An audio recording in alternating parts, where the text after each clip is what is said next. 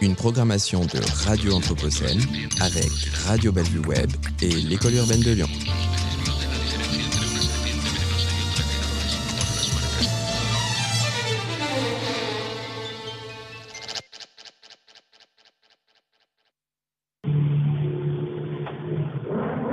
Regard sur l'actu. Regard sur l'actualité à l'aune de l'Anthropocène. Regard sur l'actu.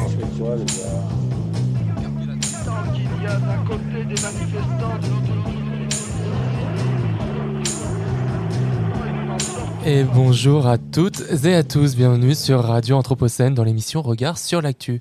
Cette semaine, l'Académie royale des sciences de Suède a distingué du fameux prix Nobel de physique Syukuro Manabe, Klaus Hanselmann et Georgi Parisi dont les travaux ont notamment démontré l'impact humain sur le changement climatique. De son côté, le prix d'économie de la Banque de Suède, qui n'a de Nobel que le nom, a une nouvelle fois démontré son imperméabilité aux questions environnementales et anthropocéniques, ainsi que son entre-soi intellectuel, en décorant trois économistes reconnus pour leurs travaux sur le marché du travail et l'économie expérimentale. Sujet certainement très intéressant, mais rappelons-nous que la seule fois que le prix suédois a récompensé des économistes travaillant sur le réchauffement climatique, en 2018, leurs travaux préconisaient une augmentation de la température mondiale de 3,5 degrés pour optimiser les gains économiques mondiaux. Oui, oui, rien que ça. Nous sommes le mercredi 13 octobre 2021 et nous sommes ravis de vous retrouver pour cette nouvelle saison de Regard sur l'actu. Et nous inaugurons aujourd'hui notre nouvel horaire. Désormais, c'est à midi que vous nous retrouverez en direct tous les mercredis et toujours en podcast sur la plateforme Son d'éclat. Je suis Florian Fompéry, je suis accompagné de ma camarade Emma Novel. Bonjour Emma, comment vas-tu? Bonjour Florian, ça va très bien, merci. Est-ce que tu es prête pour cette nouvelle saison? Absolument. et malheureusement, notre cher collègue François de Gasperi ne sera pas de la partie, et ce pour quelques mercredis. Nous le saluons et lui souhaitons un bon rétablissement. Et au programme aujourd'hui, nous allons revenir sur les événements climatiques extrêmes de l'été avec Loïc Doctorant spécialisé dans les scénarios climatiques et les inégalités au sein du Georgetown Environmental Justice Programme. Nous reviendrons également avec lui sur le dernier rapport du GIEC. Une nouveauté cette saison, nous accueillons dans l'équipe Hugo Schell qui à midi 40 nous proposera sa chronique, la rubrique à braque. Mais commençons cette édition de Regard sur l'actu avec le journal Anthropocène de la semaine Emma. Regard sur l'actualité. L'information des mondes urbains, Anthropocène. Le journal Dans ce journal, nous reviendrons sur l'accord trouvé par 136 pays à l'OCDE pour taxer les multinationales. Nous nous intéresserons au boom du vélo depuis le début du confinement et nous verrons si le retour à la normale confirme cette tendance. Éolienne nucléaire, quand l'énergie s'invite dans la campagne présidentielle, nous ferons l'état des lieux dans ce journal. Mais nous commençons cette édition avec les manifestations pour le climat. Ce week-end encore, d'importantes marches se déroulaient au nord de l'Europe, notamment du côté de Bruxelles, épicentre de la mobilisation. Entre 25 et 50 000 personnes se sont rassemblées dans la capitale belge. Et les manifestations bruxelloises ne sont pas un phénomène isolé. Chaque week-end, des marches pour le climat sont organisées aux quatre coins du monde. Un appel à une prise en compte urgente des changements climatiques face à l'inaction gouvernementale. Bien qu'essentielles, ces marches ne sont pas toujours vues d'un bon oeil et font l'objet d'une répression qui inquiète. Au Royaume-Uni, le gouvernement britannique veut durcir les peines contre les militants et alors que la COP26 qui débutera le 31 octobre approche à grands pas, le gouvernement britannique entend bien empêcher les activistes d'Extinction Rebellion et d'Insolate Britain de poursuivre leurs actions en faveur du climat. Ces derniers bloquent en effet depuis plusieurs semaines des axes routiers majeurs dans le sud de l'Angleterre afin de contraindre le gouvernement à adopter des actions fortes en faveur du climat.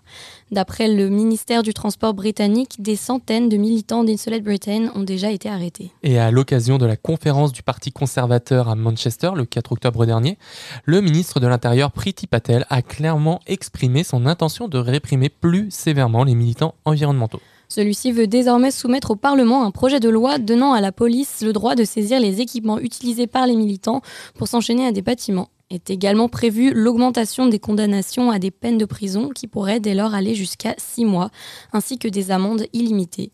À l'heure actuelle, seuls des faits répétés de port d'armes ou de menaces avec armes justifient de telles peines. Une décision de justice avait déjà averti les manifestants des risques d'emprisonnement qu'ils encouraient s'ils poursuivaient leurs actions. N'en démordant pas, ceux-ci ont maintenu leur blocage et ont réitéré leur appel à Boris Johnson de faire son travail en matière de transition énergétique. Parmi leurs principales revendications, l'isolement des logements sociaux d'ici 2025 et celle de tous les logements privatifs d'ici 2030 dans une perspective de réduction des émissions carbone. De quoi faire escalader encore d'un cran la tension au niveau gouvernemental, au point où Boris Johnson qualifiera les militants d'hippies irresponsables. Priti Patel en a également profité pour rappeler que la liberté était un droit fondamental mais qu'elle ne devait s'exprimer que dans le cadre de la loi. Ce durcissement des peines à l'encontre des militants écologistes ne va pas sans rappeler la répression opérée par les forces de l'ordre en France lors de certaines manifestations environnementales, comme cela fut le cas en septembre 2019. Alors, quel avenir pour les marches pour le climat? L'Anthropocène, c'est aussi la mondialisation. Et quoi de plus mondialisé que les multinationales, ces champions de l'optimisation fiscale, à grand renfort de comptes offshore hébergés dans des paradis fiscaux aux quatre coins du monde. Mais cela touche peut-être à sa fin. En tout cas, après 20 jours d'ultimes négociations et de tensions à l'OCDE, 136 pays ont trouvé un accord pour une taxation minimum des multinationales à 15%. Seuls 4 pays manquent à l'appel, le Nigeria, le Pakistan, le Sri Lanka et le Kenya. Mais les principaux pays considérés comme étant des paradis fiscaux sont là, notamment l'Irlande, très décriée par ses partenaires européens. Avec un taux effectif de 12,5% aujourd'hui, longtemps assorti de nombreuses exonérations, du a été régulièrement accusé de dumping fiscal. Cette stratégie lui a permis de siphonner les ressources fiscales de ses voisins. Un autre volet de cet accord repose sur une meilleure redistribution nord-sud en permettant aux pays dits de marché, c'est-à-dire là où les entreprises font des affaires mais n'ont pas d'implantation physique, d'y être tout de même imposées. Dès lors, sur le plan financier comme sur le plan de la justice fiscale, l'économie mondiale devrait sortir gagnante avec un taux plancher de 15% pour imposer les grandes entreprises de plus de 750 millions d'euros de chiffre d'affaires. La réforme fiscale neutralise les petits paradis fiscaux à taux zéro. Surtout, l'impôt minimum contraint les grands centres financiers offshore pour multinationales comme Irlande à relever leur taux national d'imposition des sociétés de plusieurs points pour atteindre cette future norme de 15%. Si la réforme doit encore être soumise au chef d'État du G20 pour ratification fin octobre, elle a pour principal effet de faire rentrer la fiscalité mondiale dans une ère de régulation internationale qui devrait permettre aux impôts d'être payés là où les activités sont réalisées. La France devrait récupérer pour sa part entre 4 et 5 milliards d'euros de recettes fiscales. Le Roquefort s'attaque au Nutri-Score. Nous devions vous parler de ce sujet tant il recoupe deux thèmes récurrents de l'émission, les AOC et le Nutri-Score. Car oui, le Nutri-Score, étiquetage mis en place par le gouvernement pour alerter sur les qualités nutritives des aliments, classe le salé et gras Roquefort au rang de E, le pire quoi. Et ça, ça ne plaît pas aux producteurs. Enfin, surtout à Lactalis, le géant laitier propriétaire de 70% de la production de l'AOC, qui demande à ce que l'on exonère les produits d'appellation du Nutri-Score. Le Monde révèle que le groupe instrumentalise l'image de terroir de certains de ses produits et les petits producteurs pour tenter de s'affranchir de la réglementation française. Dans le même temps, c'est l'industrie de la charcuterie qui s'attaque à Yuka, cette application qui note les produits en fonction de leur composition. En cause, les sels nitrités, éléments jugés indispensables par les industriels pour lutter contre les bactéries, mais classés cancérigènes probables par l'OMS. Yuka a été condamné à retirer cette dernière mention de son application et à payer une amende de 93 000 euros. Les dirigeants de l'application ont fait appel et les utilisateurs ont lancé une cagnotte pour les aider à payer l'amende. Mauvaise nouvelle si vous prévoyez de faire réparer votre téléphone à bas coût. En effet, le gouvernement rétropédale et prévoit de diviser par deux l'enveloppe du fonds de réparation prévu par la loi anti-gaspillage pour une économie circulaire, devant entrer en vigueur au début 2022. Ce fonds doit permettre de diminuer considérablement le coût de réparation de certains produits pour les consommateurs, notamment les équipements électroniques, l'ameublement, les jouets, les articles de sport, de bricolage ou encore les loisirs. Alors, si Radio Anthropocène fait sa rentrée aujourd'hui, les travailleurs, eux, ont repris depuis le 1er septembre et qui dit reprise dit embouteillage. Et à Paris, les bouchons ne sont pas l'apanage des voitures. Le mois de septembre a confirmé le boom du vélo constaté l'an passé. Les pistes cyclables de la capitale sont bondées, et surtout le week-end, où l'on enregistre de nouveaux records. En semaine, le retour à la normale, la modification des heures de bureau, le télétravail et la diminution de la peur de prendre les transports en commun font que la fréquentation des pistes a légèrement baissé par rapport à l'année 2020, mais elle reste très largement supérieure aux moyennes de fréquentation des années précédentes. Cette légère baisse de fréquentation s'explique aussi par une installation plus lente qu'espérée de nouvelles pistes cyclables par la mairie de Paris, selon Jean-Sébastien Castier, président de l'association Paris en Selle, interrogé par nos confrères du Parisien. À Lyon, nous avons appris dernièrement que la piste cyclable des quais du Était la plus fréquentée de France avec 2 500 000 utilisateurs depuis le 1er janvier 2021. Et cette tendance devrait s'accentuer puisque la métropole du Grand Lyon dirigée par Bruno Bernard a annoncé le lancement du projet des voies lyonnaises. 12 pistes cyclables protégées, des voitures sur plus de 355 km à travers la métropole seront aménagées d'ici 2030. Et cet essor national du vélo vient de trouver une nouvelle justification, s'il en fallait encore, à travers une étude menée par la marque Cycle Trecle. Euh, le fabricant a révélé la consommation globale en CO2 de la fabrication de chacun de ses modèles. Et donc, un vélo conventionnel nécessiterait en moyenne 100 kg de CO2 à produire contre 165 kg pour un vélo électrique. Mais à titre de comparaison, fabriquer une berline de taille moyenne électrique consomme 8500 kg de CO2 et son utilisation est 50 fois plus émettrice qu'un vélo électrique. Une berline thermique est moins consommatrice à la fabrication, mais son retard s'accentue très rapidement à l'utilisation, ses rejets de CO2 étant 550 fois supérieurs. Et une nouvelle fois au petit jeu des comparaisons, la palme du pire revient au SUV, dont la fabrication et l'utilisation sont extrêmement émettrices de dioxyde de carbone. Le sujet de l'énergie s'invite au débat de la campagne présidentielle et en devient clivant. Alors que le gouvernement Macron mise principalement sur le nucléaire, les énergies renouvelables agitent les débats. À six mois de la présidentielle, c'est bien sur le nucléaire qu'Emmanuel Macron entend miser pour séduire son électorat au rayon énergie. Nouveau gadget sur lequel le gouvernement entend placer ses pions, les SMR, entendez Small Modular Reactor. Des réacteurs plus petits et compacts que ceux utilisés actuellement et qui permettraient de renforcer la filière et de préparer une nouvelle centrale. Et grâce à ces nouveaux réacteurs, EDF et le gouvernement entendent bien révolutionner la filière. Mais pourtant, quelques obstacles viennent contraindre la démarche. Leur compétitivité est en effet loin d'être exemplaire. Quand on fait le bilan des SMR en regardant quelles sont les réalisations, les durées de construction et les coûts, il est catastrophique, expliqué en mai dernier à Reporter le consultant en énergie, M. Schneider. Et le réseau Sortir du nucléaire dénonce une véritable fuite en avant du gouvernement qui cherche à tout prix à sécuriser la construction de nouveaux réacteurs.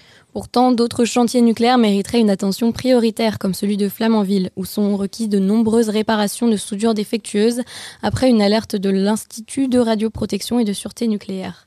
La construction d'un réacteur nucléaire de troisième génération sur ce site avait également accusé un retard de 10 ans et ses coûts de construction s'étaient vus multipliés par 3,3, se voyant qualifié d'échec opérationnel par la Cour des comptes. Un gouvernement qui a du mal à tirer les leçons de ces échecs et dont les annonces semblent déconnectées des priorités actuelles de sécurité énergétique et de réchauffement climatique.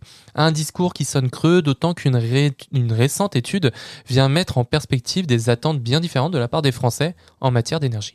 Selon un sondage publié le 7 octobre par l'ADEME et le ministère de la Transition écologique, près de 9 personnes sur 10 considèrent que le développement des énergies renouvelables en France est nécessaire face au dérèglement climatique. Et surtout, les Français ont en majorité, à 73%, une image favorable de l'énergie éolienne. Contre toute attente, cette adhésion est encore plus marquée chez ceux vivant à moins de 10 km d'un parc éolien.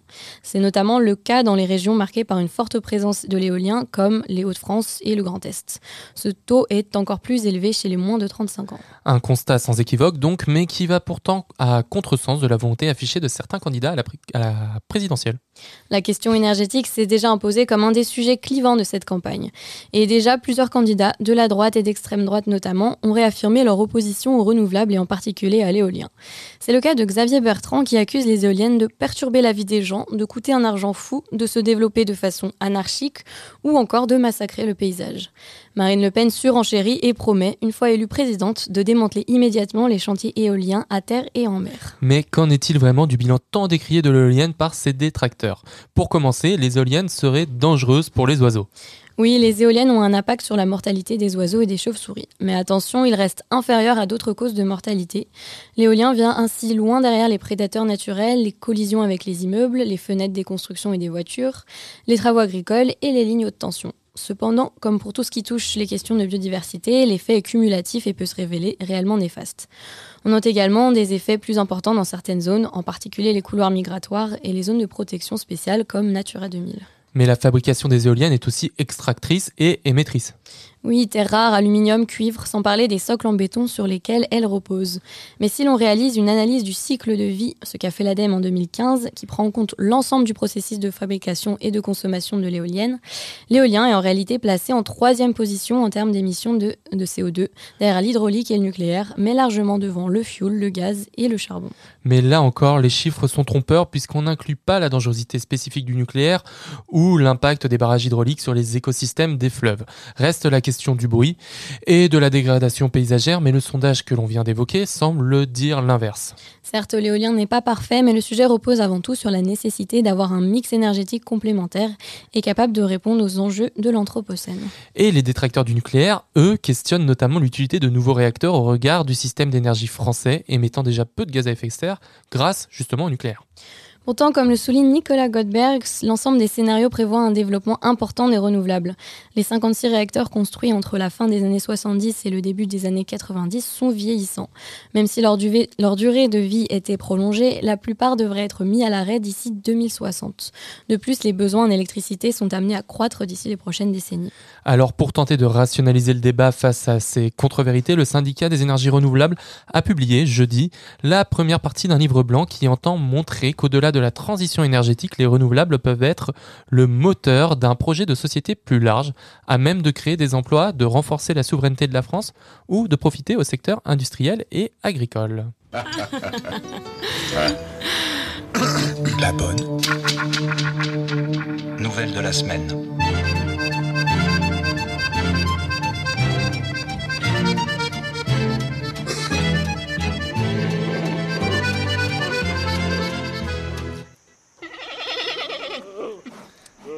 Est-ce que vous reconnaissez ce cri? C'est celui du panda géant. Euh, pour la première émission de la saison, nous avons décidé de ne pas vous plomber le moral tout de suite et de trouver une bonne nouvelle réconfortante. Car oui, le panda géant n'est plus une espèce menacée et ça, ça redonne le sourire. D'après le gouvernement chinois, ceux-ci ne sont plus en danger d'extinction avec plus de 1800 individus à l'état sauvage mais que le service com du WWF se rassure, leur logo n'aura pas besoin de changer de sitôt. L'espèce est encore considérée comme vulnérable et une nouvelle menace pèse sur les ursidés, le réchauffement climatique qui menace les forêts de bambou dont les pandas se nourrissent exclusivement. Décidément, même quand nous trouvons une actualité réjouissante, la réalité finit toujours par rattraper notre enthousiasme. Regard sur l'actualité. L'information des mondes urbains, Anthropocène. Le journal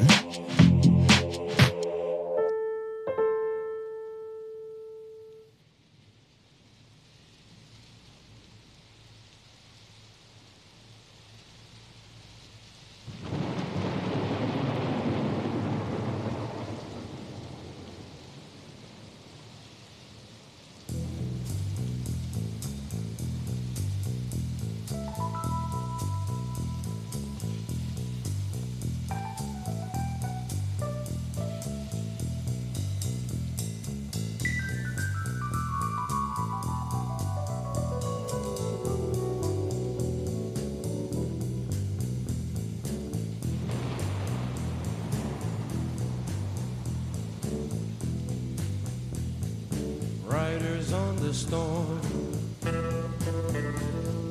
Riders on the storm. Into this house we're born. Into this world we're thrown. Like a dog without a bone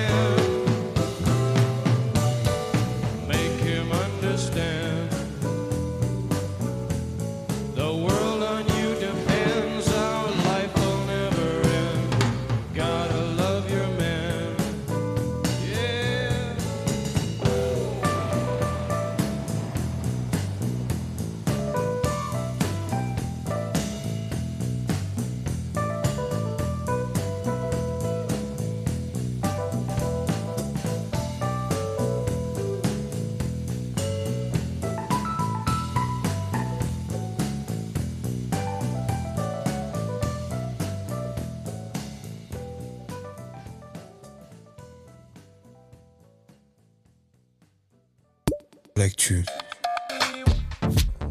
Coup d'œil sur l'actu avec l'invité.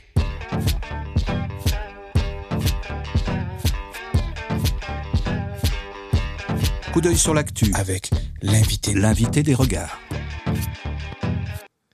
Et de retour dans Regard sur l'actu. Et pour ce premier entretien de la saison, de la saison pardon, nous souhaitons faire un point sur l'actualité climatique de cet été jusqu'à aujourd'hui.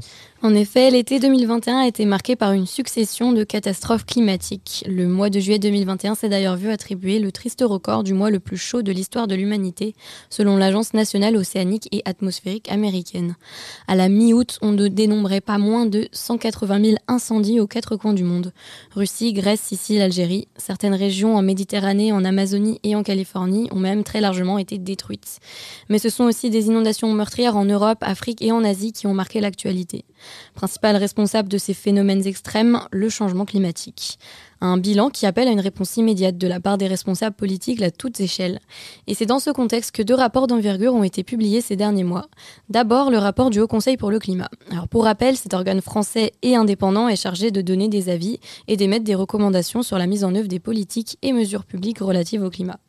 Ensuite, le rapport du groupe 1 du GIEC, le groupe d'experts intergouvernemental sur l'évolution du climat, qui est un organisme qui a pour mission d'évaluer de manière neutre, sans parti pris, les informations scientifiques, techniques et socio-économiques nécessaires à la compréhension des enjeux climatiques et également à la mise en place d'une réponse politique. Et pour nous parler de cette actualité climatique aujourd'hui, nous accueillons le Loïc Giacone, qui débute actuellement un doctorat au sein du Georgetown Environmental Justice Program, sous la direction de Gaël Giraud et de Gilles Ramstein en co-direction. Il est spécialisé dans les scénarios climatiques et les inégalités. Bonjour Loïc. Bonjour.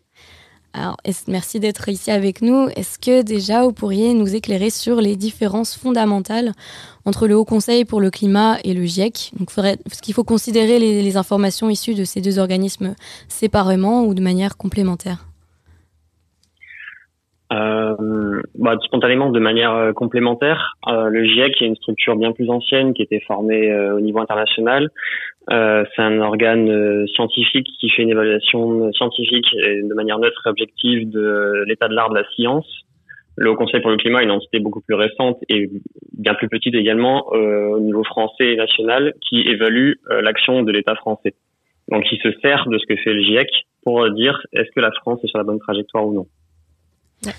Euh, vous nous avez dit que le, que le GIEC, bonjour Loïc, hein, pardon, Euh, vous nous avez dit que le, GIEC était un, un groupe d'experts objectifs et indépendants. Euh, pourtant, certaines voix politiques remettent en cause justement cette indépendance et cette objectivité. Est-ce qu'on peut répondre à ça de façon claire? Euh, eh ben, le, mandat du GIEC est d'être policy neutral, Mhm. précisément policy relevant but not policy prescriptive. Donc, il, il doit permettre de faire des politiques climatiques, mais il ne doit pas donner de direction. Et euh, ce mandat est, euh, en- enfin, le- les, les membres de, pays membres de la Convention cadre sur les Nations Unies pour les changements climatiques s'assurent que le GIEC respecte son, son mandat au cours de la révision des rapports. Il y en a plusieurs. Il y a deux relectures faites par les gouvernements avant une session d'appro- d'approbation qui a lieu avant la publication de chaque rapport. Donc c'est là que les gouvernements relisent le rapport et euh, s'assurent qu'il n'y a pas de direction qui est donnée d'un côté ou de l'autre. Donc c'est ce processus qui permet de s'assurer de la légitimité et euh, de la crédibilité scientifique euh, du contenu des rapports. D'accord. Et, euh, après, qu'est-ce que qu'est-ce qui est fait Quelle est l'utilisation l'utilisation principale de ces sources d'information Quelle est leur, leur légitimité en fait dans le monde scientifique? Euh, c'est la source de référence. En fait, l'intérêt essentiel d'un rapport du GIEC et de son contenu, c'est que on n'a pas besoin de lire 125 papiers scientifiques sur un sujet, par exemple l'élévation de niveau marin, euh, sur lesquels on n'a pas particulièrement de compétences, parce que le GIEC l'a fait de manière scientifique, c'est-à-dire en passant par un processus de, de revue par les pairs, comme tout papier scientifique, mais à une échelle beaucoup plus grosse.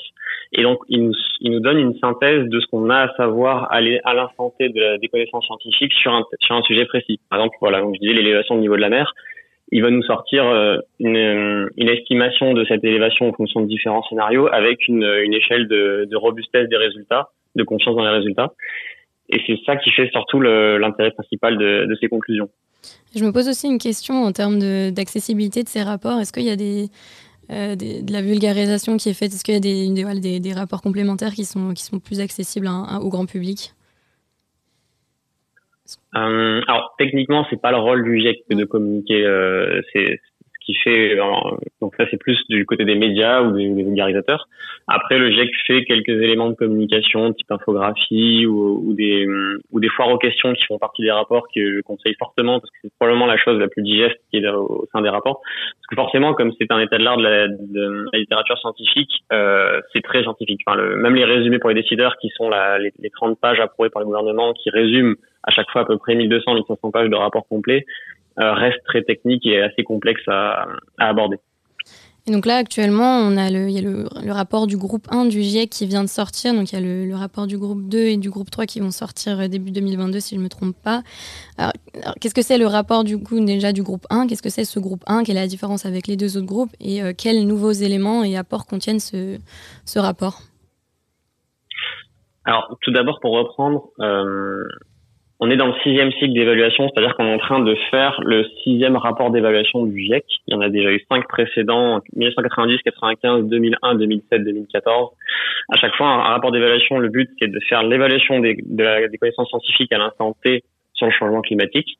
Et là, on est en train d'avoir le sixième rapport qui va arriver. Un rapport d'évaluation, c'est formé par trois rapports complets de trois groupes de travail et d'un rapport de synthèse qui fait, qui fait la synthèse de l'ensemble de ces trois premiers rapports. Chaque groupe de travail, on a le groupe 1 qui est sur les éléments scientifiques du climat. Donc lui ne s'occupe pas de ce que font les sociétés humaines, il nous dit ce qui se passe au niveau climatique strict. C'est celui qui vient de sortir en août. On a un groupe 2 qui travaille sur les impacts, l'adaptation, la vulnérabilité. Et on a un groupe 3 qui travaille sur l'atténuation des émissions pour afin de limiter le, le changement climatique. Donc pour l'instant, on n'a que le groupe 1 qui a publié son rapport. Le groupe 2 et 3 publieront donc effectivement au printemps et le rapport de synthèse sortira en octobre 2022. Le timing est pas dû au hasard. On souhaite avoir le rapport d'évaluation, euh, le rapport de synthèse publié avant le 2023 parce qu'en 2023, il y a la première étape de l'accord de Paris qui s'appelle le bilan mondial, le Global Stocktake, et on a besoin d'avoir une évaluation scientifique, c'est écrit dans l'accord, pour pouvoir faire ce bilan des émissions de gaz à effet de serre et des efforts qui sont faits dans le cadre de l'accord de Paris. D'accord. Est-ce que du coup, il y a des, éléments, euh, des éléments nouveaux qui sont ressortis du rapport du groupe 1 euh, alors, ça, dépend de quel point de vue on se place. Si on se place du point de vue de quelqu'un qui n'a jamais ouvert un rapport du GIEC, tout est nouveau dedans. Si on se place du point de vue de quelqu'un qui suit chaque rapport d'évaluation et chaque rapport spécial, il y a une quantité limitée de choses nouvelles, on va dire, dans ce rapport-là. C'est-à-dire que ben on est euh, quelques années plus tard que 2014 avec le rapport précédent. Donc on a euh, une, nouvelle estimation du réchauffement. On est à 1,09 degrés sur la décennie 2011-2020 par rapport à l'ère pré-industrielle. On a des choses plus précises sur l'évaluation du niveau marin.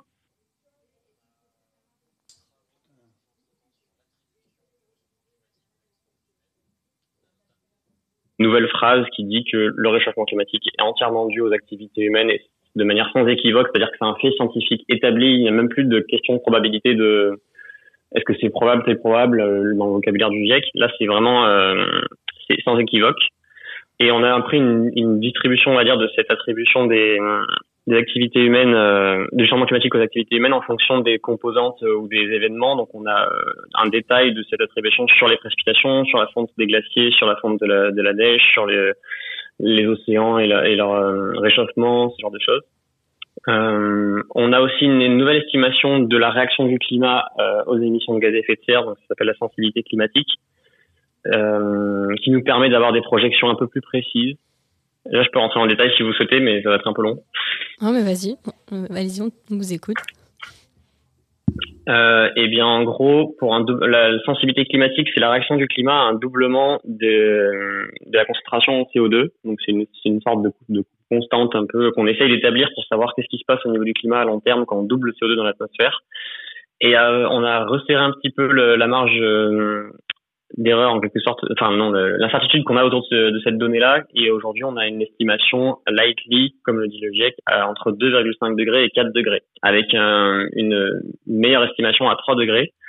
Ça fait qu'à chaque fois que vous voyez les projections climatiques, si vous voyez une courbe simple ou, ou une valeur précise, en fait, c'est qu'il manque l'incertitude qui est autour parce qu'on n'est jamais trop sûr. Euh, je vous donne un exemple. On a un scénario, euh, le SSP2 4.5, qui est grosso modo la trajectoire qu'on est plus ou moins en train de suivre dans les engagements actuels. Et l'ONU a récemment affirmé, euh, enfin, a rappelé qu'on n'était euh, pas suffisamment sur la trajectoire des accords de Paris en mentionnant ce scénario et en disant qu'on allait vers un réchauffement de 2,7 degrés. En fait, c'est 2,7 degrés avec une marge d'erreur à 2,1 à 3,5. C'est-à-dire qu'on ne sait pas exactement combien ce sera. Ce sera pas forcément 2,7 précisément. Donc la sensibilité climatique, c'est ce qui fait qu'on a cette euh, incertitude autour de toutes les valeurs de projection de réchauffement. Donc là, je parle de 2,7 degrés euh, à échelle fin de siècle, 2080-2100, par rapport à l'ère industrielle. D'accord. Et au niveau de tout ce qu'apportent les nouveaux rapports, vont apporter et apportent les nouveaux rapports du GIEC, le Haut Conseil pour le climat, lui, de son côté, je suppose qu'il va piocher dans toute cette euh, banque de données, d'analyse. Comment est-ce qu'il utilise les rapports du GIEC et qu'est-ce qu'il préconise? Est-ce qu'il préconise la même chose que je suppose c'est plus le travail des groupes 2 et 3 Est-ce qu'ils sont sur les mêmes longueurs d'onde? Est-ce qu'il y a des, des, éléments qui diffèrent entre leurs, leurs deux travaux? Alors le GIEC ne préconise rien. Euh, il n'a pas le droit dans son, dans son mandat. Donc le GIEC dit euh, voilà ce qui se passe dans la littérature scientifique. La littérature, scientifique dit que euh, si on, je sais pas, par exemple sur le groupe 1, euh, si on arrête les émissions euh, et qu'on arrive à la neutralité carbone, le climat se stabilise. Euh, donc après c'est les, les, gouvernements qui ont conclu qu'il faut arriver à la neutralité carbone et vu qu'on l'a signé dans l'accord de Paris, c'est ce qu'on est censé atteindre. Alors le Haut Conseil pour le climat, lui, va se servir de ce que fait le GIEC à échelle mondiale notamment euh, les, les, projections climatiques pour dire bon bah notre objectif c'est effectivement la neutralité carbone à l'échelle 2050. Je trouve que la France avait déjà entériné par exemple cet objectif là. Euh, mais comme il y a une sorte de hiérarchie entre euh, des entités comme le HCC et le GIEC, le GIEC surplombe tout ce qui se fait en climat. C'est lui la référence ultime, donc le HCC ne se, enfin, se sert du GIEC et n'entre pas en contradiction avec euh, ce qui est dans les rapports du GIEC. Mmh. Est-ce qu'il y a aussi, euh, je me posais une question sur euh, l'évolution de la, place de l'adaptation. On en a, on en a entendu parler de, l'adaptation au changement climatique qui, prend une place plus, plus importante, plus prépondérante euh, au sein des différents rapports du GIEC. Est-ce que vous pourriez nous, en dire un mot là-dessus et la différence du coup avec l'atténuation et donc l'évolution de sa prise en compte? Oui, alors je sais pas quel point vos auditeurs sont calés sur la distinction entre atténuation et adaptation, mais pour résumer nos, très simplement, nos auditeurs sont très calés. non, ce serait bien une petite, une petite, ouais, une petite remise à niveau. Oui, donc l'atténuation des émissions, c'est la, la, baisse des, des, émissions de gaz à effet de serre en vue de limiter le, le réchauffement climatique pour limiter ses impacts. Mais dans le même temps, comme il y a déjà des impacts du changement climatique, parce qu'on est déjà à 1,1 degré de réchauffement, on a besoin de, de, gérer ces impacts et de faire ce qu'on appelle de l'adaptation. Et on aura besoin d'en faire en, encore plus, puisqu'on va continuer tout de même de se réchauffer au moins jusqu'à à peu près 2040-2050 dans les scénarios les plus optimistes. Et si on continue d'émettre des émissions, on aura encore plus de réchauffement et encore plus besoin de s'adapter par rapport à des impacts qui vont arriver de plus en plus forts. Donc l'adaptation, euh, c'est un, un peu le parent pauvre en changement climatique. On n'en parle pas beaucoup et c'est pas, c'est, pas suffisamment euh, pris en compte dans les politiques publiques. Euh, dans les rapports du GIEC, ça a mis, euh, c'est à partir du troisième rapport que ça commence à être vraiment euh, quelque chose de structurant et que ça, on commence à avoir une grosse littérature scientifique sur le sujet. Dans les politiques publiques, ça met du temps à, à arriver parce qu'il y a une espèce d'idée que si on commence à parler d'adaptation, c'est qu'on abandonne le combat sur l'atténuation des émissions de gaz à effet de serre. Alors on essaye de faire comprendre récemment que les deux sont complémentaires, voire euh, indissociables, qu'il faut en faire. Et là, le HCC, euh, jusqu'ici, n'avait pas eu le temps encore de se consacrer à l'adaptation. Et il se trouve que sur ce troisième rapport annuel de 2021, il y a un chapitre dédié qui permet de savoir à peu près où en est la France sur la question. D'accord, ouais, donc on a une prise en compte qui est du coup qui est grandissante et on a aussi d'autres euh, ouais, conséquences du changement climatique qui sont qui sont prises en compte. J'ai l'impression par exemple les aussi est-ce qu'on peut parler du, climat comme un problème qui est socio-économique? J'ai l'impression qu'il y a une prise en compte, une évolution de la prise en compte de, la question de, des inégalités climatiques aussi. Est-ce que, que ça se retrouve dans, les, dans le rapport du GIEC? Est-ce que ça se retrouve aussi euh, éventuellement du coup dans le rapport du, Conseil pour le climat?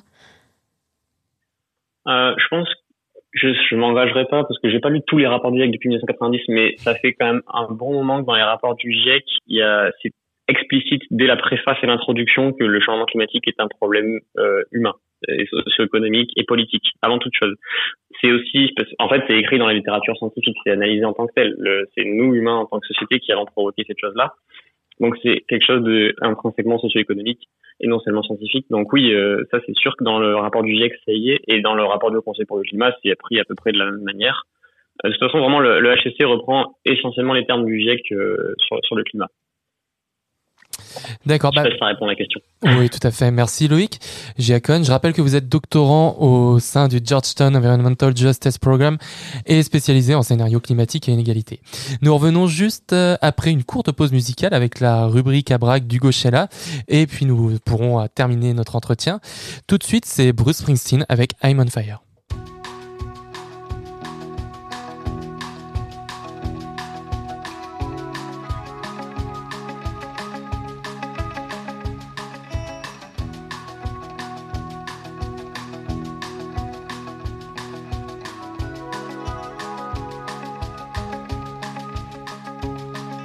Hey, little girl, is your daddy home? Did he go and leave you all alone?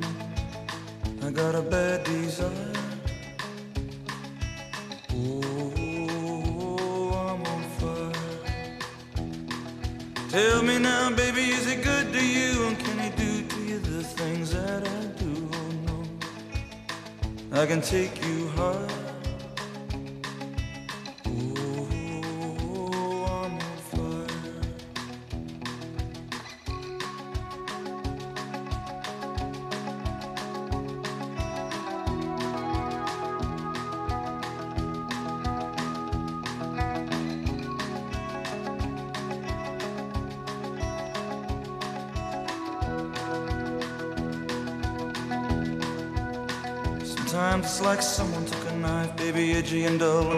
six inch valley through the middle of my skull. At night I wake up with the sheets soaking wet and a freight train running through the middle of my head.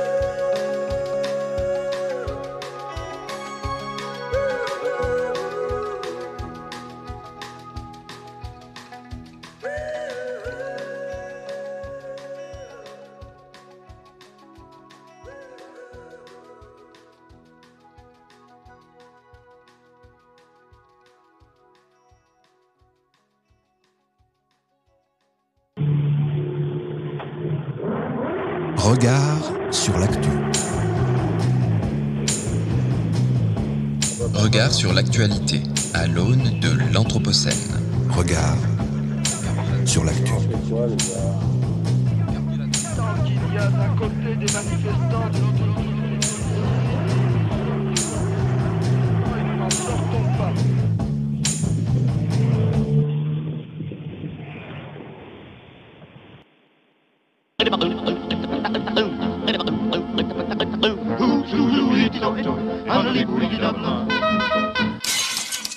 Rubrique à braque. Et donc, qui dit nouvelle saison, dit nouvelle rubrique et même rubrique à braque avec Hugo Sheila. Bonjour Hugo. Bonjour, Florian. Bienvenue dans Regard sur l'actu. De quoi vas-tu nous parler cette semaine? Eh bien, bien le bonjour à tous. Je vous retrouve aujourd'hui pour le lancement de la rubrique à braque. Et cette semaine, je vous propose de nous pencher sur un animal bien particulier, le lemmings. Le Lemmings. Exactement, ce sont de petits rongeurs qui vivent principalement dans les régions arctiques comme la Norvège. Ils mesurent jusqu'à 15 cm, sont herbivores. Bref, rien de particulier me direz-vous. Oui, mais les lemmings ont tout de même une particularité dont vous avez peut-être déjà entendu parler.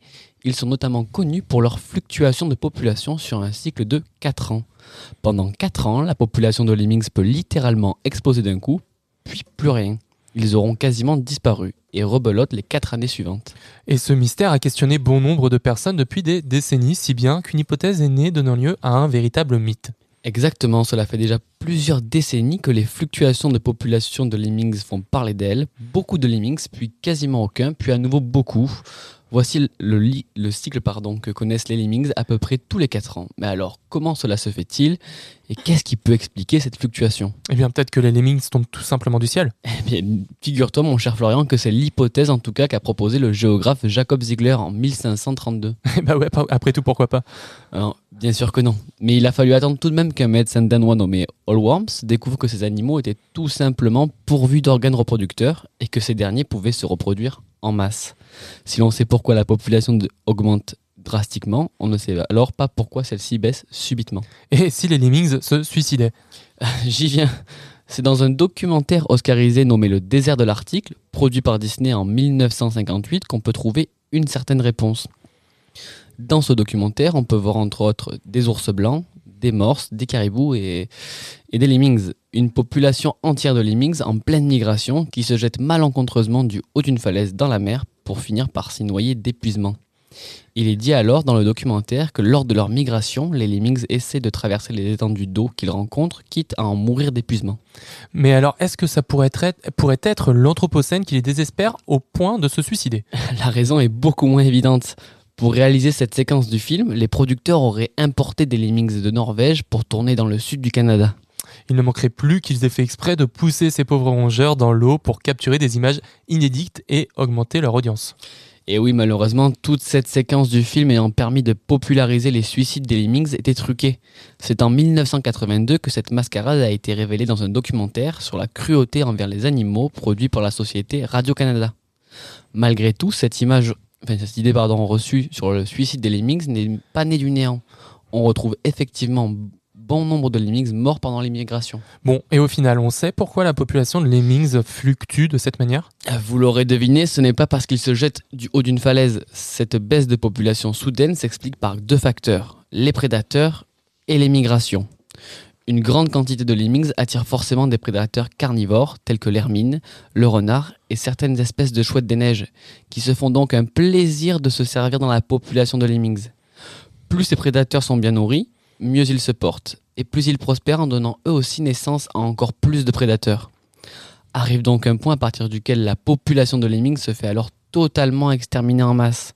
Mais une fois leur principale source de nourriture épuisée, les prédateurs partent à la recherche d'autres proies. Mais il n'y a pas que les prédateurs qui joueraient un rôle important dans les fluctuations de population de lemmings. Et non, lorsque le nombre de lemmings par hectare devient trop important, ces derniers, ces derniers poussés par leurs besoins d'espace et de nourriture, vont alors migrer par vagues. Ce sont donc des dizaines, que dis-je, des centaines de milliers de lemmings qui entament des migrations. Mais évidemment, ce long voyage vers l'inconnu n'est pas sans conséquences, et nombreux sont les rongeurs qui meurent d'accidents ou d'épuisement.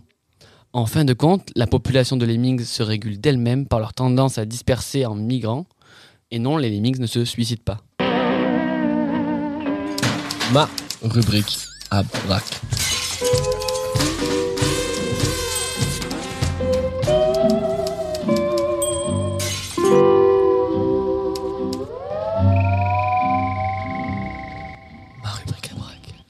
Face à ce sujet, monsieur Loïc Giacone, je voudrais vous poser une question découlant de cette rubrique. Est-ce que le réchauffement climatique et la crise environnementale sont un moyen pour la population humaine de se réguler d'elle-même? Ah, je redoutais fortement cette question. euh...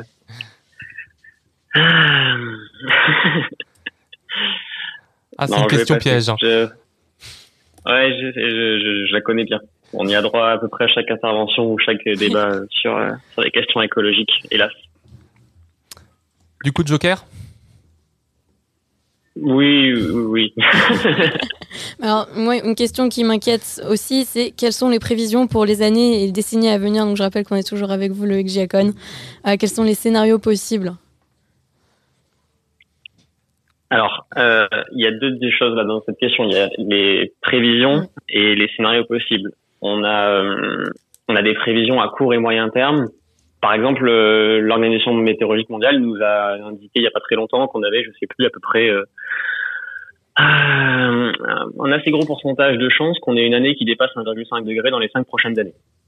Donc là, on est, on a des années, on est en moyenne à 1,1 degré de réchauffement, mais on a des années qui, qui montent à plus de 1,2 et on aura une année qui sera à 1,5 dans pas très longtemps, c'est à peu près sûr. Par contre, quand on a une année qui est à 1,5, ça veut pas dire qu'on est à 1,5 degré au global, euh, parce que l'accord de Paris nous parle d'une euh, moyenne climatique, donc calculée sur plusieurs années. Et on estime que le 1,5 degré, ça c'est une des nouveautés entre guillemets du, du dernier rapport du GIEC, parce qu'ils ont modifié leur façon de calculer le moment où on atteindrait 1,5 degré. Ils ont estimé qu'on allait probablement atteindre les 1,5 degrés cette fois-ci en moyenne climatique sur plusieurs années, au début des années 2030. Donc on sait qu'on va, en termes de prévision, vers 1,5 degré au début des années 2030. Moi j'ai juste une petite question, je me fais le spécialiste des questions bêtes.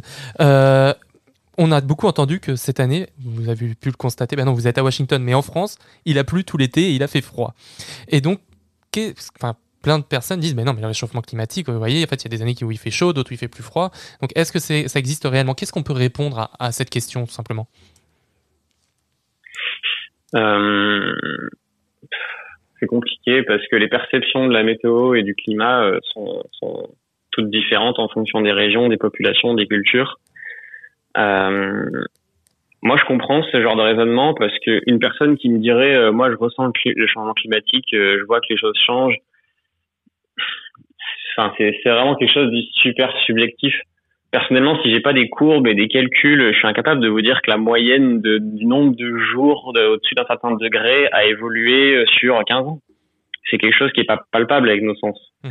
Donc, il faut arriver à leur expliquer, à leur montrer des courbes, des graphiques euh, qui montrent clairement ce qui se passe et à essayer de faire matcher ça avec leur ressenti de choses qu'ils ont vues et vécues. Donc ça dépend de la région où ils sont. Je viens de la montagne et c'est assez simple parce que tout le monde voit les glaciers reculer. Beaucoup de gens voient les périodes d'enneigement qui se réduisent, les débuts de saison difficiles. Euh, on, on, voit ce genre de choses. On voit les forêts dépérir dans les Vosges. On, on voit l'érosion du littoral. Et donc quand on arrive à faire euh, concorder ce que les gens vivent, ressentent et observent avec ce qu'on sait du niveau global en le recentrant au niveau local grâce à des rapports plus régionaux, je trouve que c'est là qu'on arrive le mieux à, leur expliquer ça. Et, face à cela, quel est le quel est le rôle en fait du, pouvoir public? Parce que j'imagine que, enfin, voilà, les, tout, ce qui a été euh, tout ce qui a été dit, tout ce qui, tous les constats qui ont été posés par les par les rapports du GIEC, qui doivent être pris en compte rapidement par les pouvoirs publics. Alors, est-ce qu'on peut espérer justement une prise en compte qui soit rapide? Est-ce que est-ce qu'on a le temps? Est-ce que les échéances ne sont pas déjà sont pas déjà trop trop courtes? Euh, pareil, il y a plusieurs choses dans, dans une question. Mm. Euh, en fait, le problème, c'est que le gouvernement est au courant de tout ça, puisque c'est lui, c'est une entité du ministère qui est chargée de la relation avec le GIEC, qui fait la relecture des rapports, qui les a dans son bureau, qui les connaît par cœur. Ensuite, le, le fait que les pouvoirs publics prennent ça en question, en face des lois, etc., c'est notre paire de manches, on va dire. Et c'est pour ça qu'on a des choses comme le HCC, le Conseil pour le climat, qui évalue ce que fait réellement le gouvernement au regard euh, soit de ce qui se passe à l'échelle globale et ce que GIEC dit, soit de tout simplement de ce que le gouvernement lui-même a dit qu'il allait faire. Et ce qu'on a globalement, euh, si je vous cite le rapport du Conseil pour le climat euh, de, de, juin dernier, il nous dit globalement les politiques publiques ne sont pas assez alignées avec les orientations de la SNBC. La SNBC, c'est la stratégie nationale bas carbone, c'est-à-dire les engagements que le gouvernement lui-même s'est fixés et en fait, euh, cette stratégie, c'est juste une trajectoire. Et il faut qu'on mette en place toutes les politiques publiques qui permettent de la suivre. Et actuellement, on ne le fait pas. Et également aussi, le Conseil pour le climat nous montre que les qu'il n'y a pas vraiment d'évaluation des lois au regard du climat. Non pas des lois climatiques ou des politiques climatiques, mais de toutes les lois en général du pays. Si on fait une loi sur euh, le transport, sur le logement ou quoi que ce soit, il n'y a pas d'évaluation suffisante euh, pour voir ce que ça fait sur l'impact climatique. Donc il y a un certain nombre de choses qui ne vont pas dans ce que la, France, mais aussi tous les autres pays quasiment, hein, font par rapport aux engagements qui sont fixés. Donc pour revenir à la question de la trajectoire qu'on suit, là j'ai commencé à parler de 1,5 degré à l'échelle 2030, c'est vraiment du court terme, le climat là-dessus il est, quasiment réglé. Euh, plus ou moins quoi qu'on fasse pour les 15 à 20 prochaines années, c'est derrière que ça, que ça va se différencier en fonction de ce qu'on fait maintenant.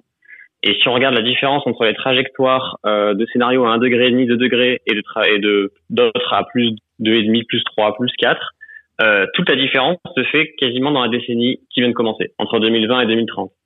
Euh, sur le, dans le rapport du GIEC sur 1,5 euh, degré en 2018, il nous disait qu'il fallait que sur, euh, en 2030, les émissions mondiales aient baissé de 45% par rapport à 2010 pour euh, une trajectoire donc d'1,5.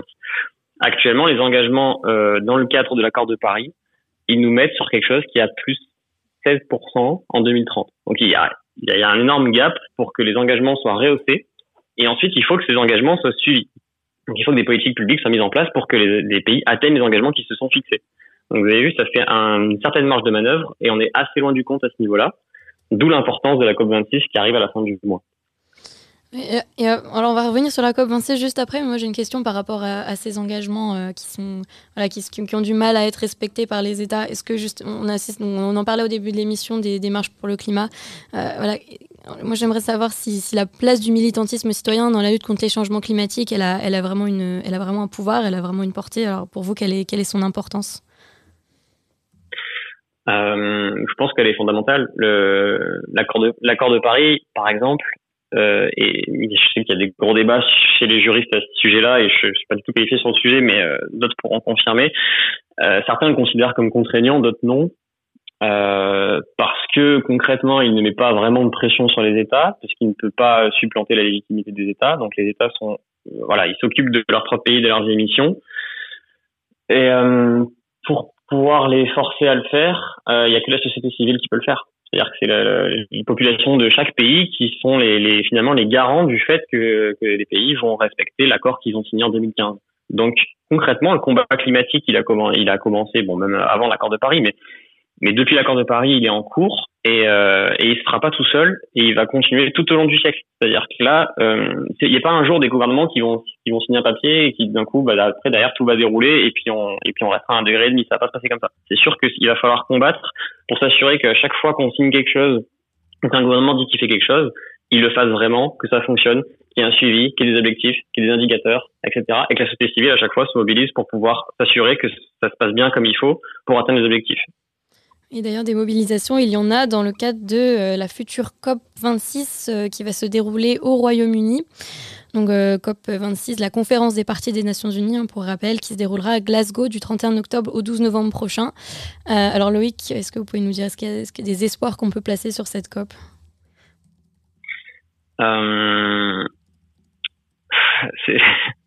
C'est toujours compliqué, j'ai du mal à parler d'espoir sur ces mm. questions-là. En fait, la c'est pas d'une COP qu'on va sauver la planète. Donc, euh, ce qu'on attend de cette COP-là, c'est qu'elle rattrape le retard du fait qu'elle a été décalée d'un an.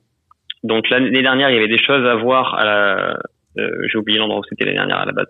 Mais bref, ça a été décalé à cause de, la crise Covid et ils ont, ils ont, notamment des parties de l'accord de Paris qui sont pas encore euh, réglées au niveau de ce qu'on appelle le rulebook, qui est le, la mise en application de l'accord de Paris. Et ce qui, ce qui doit être encore réglé, c'est l'article 6 qui concerne les marchés carbone, qui est, qui est une question très très très complexe. Donc ça fait partie des discussions. On a aussi des discussions sur la finance parce qu'en 2015, euh, et je crois que ça date un peu avant, les, les pays du, les pays développés s'étaient engagés à mettre en place un fonds vert pour le climat qui était censé aider les pays du Sud à faire de l'adaptation et de l'atténuation. Euh, il devait atteindre 100 milliards de dons par an en 2020 et il se trouve que le compte n'y est pas. Donc les pays développés ne font pas leur part dans, dans les efforts climatiques euh, pour les pays du Sud, qui sont, je rappelle au cas où quand même, beaucoup moins responsables que les pays du Nord en cumulé sur les émissions de gaz à effet de serre. Donc on a des grosses questions. En fait, une COP, c'est des histoires de, de, de, négociations climatiques euh, sur comment est-ce qu'on se répartit l'effort à faire, qui paye, euh, en fonction de qui est responsable, etc. Et on a aussi deux, trois autres euh, sujets un peu plus techniques. Euh, non, je vais pas rentrer en détail là-dessus.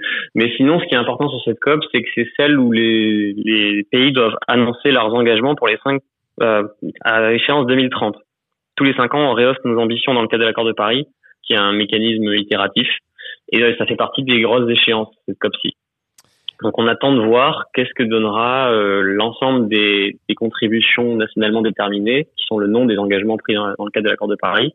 On a encore des pays qui ont déposé des, des contributions hier, euh, il y en aura jusqu'à la COP, et à la COP on aura un bilan de, de ces engagements pour voir comment ça a évolué. Eh bien, nous suivrons bien évidemment euh, tous ces, toutes ces avancées dans l'émission Regard sur l'actualité tout au cours de tout au long de l'année. Merci beaucoup Loïc Jacon. Je rappelle que vous, êtes euh, doctorant à l'université de Georgetown. Bonne journée et à bientôt. Merci, au revoir.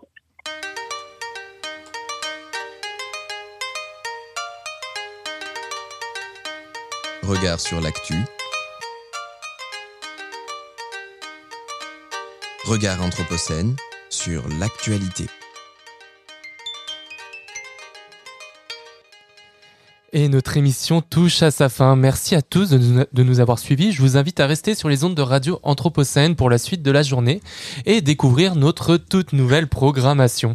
Vous retrouverez demain la santé animée par Juliette Michel. Ce programme se consacrera aux questions de santé, donc chaque semaine. Et aujourd'hui, le sujet sera l'épigénétique dès 13h30. Les chroniques Anthropocène de Bérénice Gagne ont quitté Regard sur l'actualité, mais vous les retrouverez bien évidemment à 14h15 aujourd'hui néolithique. L'Alca vous propose euh, ses récits de ville à 14h45. Hugo n'en a pas terminé euh, des micros aujourd'hui. Il sera aux manettes d'une lecture anthropocène à 15h consacrée à Claude Lorius. À 16h30 et à 17h30, euh, les nouveaux doctorants de l'école urbaine de Lyon se présenteront dans l'émission Doctorat en cours. Les fameux sons anthropocènes de Indra Kratokville et Alice Sender sont bien évidemment de retour euh, à 16h30 et nous finirons la journée avec les mercredis de l'Anthropocène. François Candelon et Stéphane Grungbach seront interrogés par Jérémy Cheval à propos de l'intelligence artificielle. Jérémy Cheval que l'on retrouve d'ailleurs en compagnie de Valérie Didier pour Habiter ici et le monde. Bonjour Jérémy, comment allez-vous? Bonjour, très bien, nous sommes ravis de prendre la suite. Merci Florian, merci Emma, merci Hugo pour ce super regard sur l'actualité. Et je salue également Valérie qui commence à arriver tranquillement dans le studio. Oh, T'embête pas Valérie ici. Salut, ça va? Bonjour. Alors qu'est-ce que, quel sera le programme pour l'heure qui suit dans votre émission? Alors le programme c'est surtout euh, une bifurcation puisque sur la première saison j'étais seule sur cette émission et que là euh, j'ai sou- souhaité euh, pour ouvrir un peu les regards de converser avec Jérémy Cheval qui est architecte et, donc de évidemment toujours parler des enjeux de l'anthropocène au travers de, de questions spatiales et architecturales mais voilà j'avais envie de le faire de cette manière-là et donc aujourd'hui on va interroger la question du monument. Eh ben, on vous retrouve alors dans 3 minutes avec Habiter ici et le monde. Merci à tous euh, de nous avoir suivis, de nous avoir accompagnés. Merci Emma. Merci Florian. Je remercie Hugo qui est reparti en studio. Bonne journée à tous. Vous pouvez nous retrouver en podcast sur la plateforme Son Son d'éclat. Et nous, on ne se retrouve pas mercredi prochain. L'émission ne pourra malheureusement pas se tenir, mais dans deux semaines à midi sur Radio Anthropocène.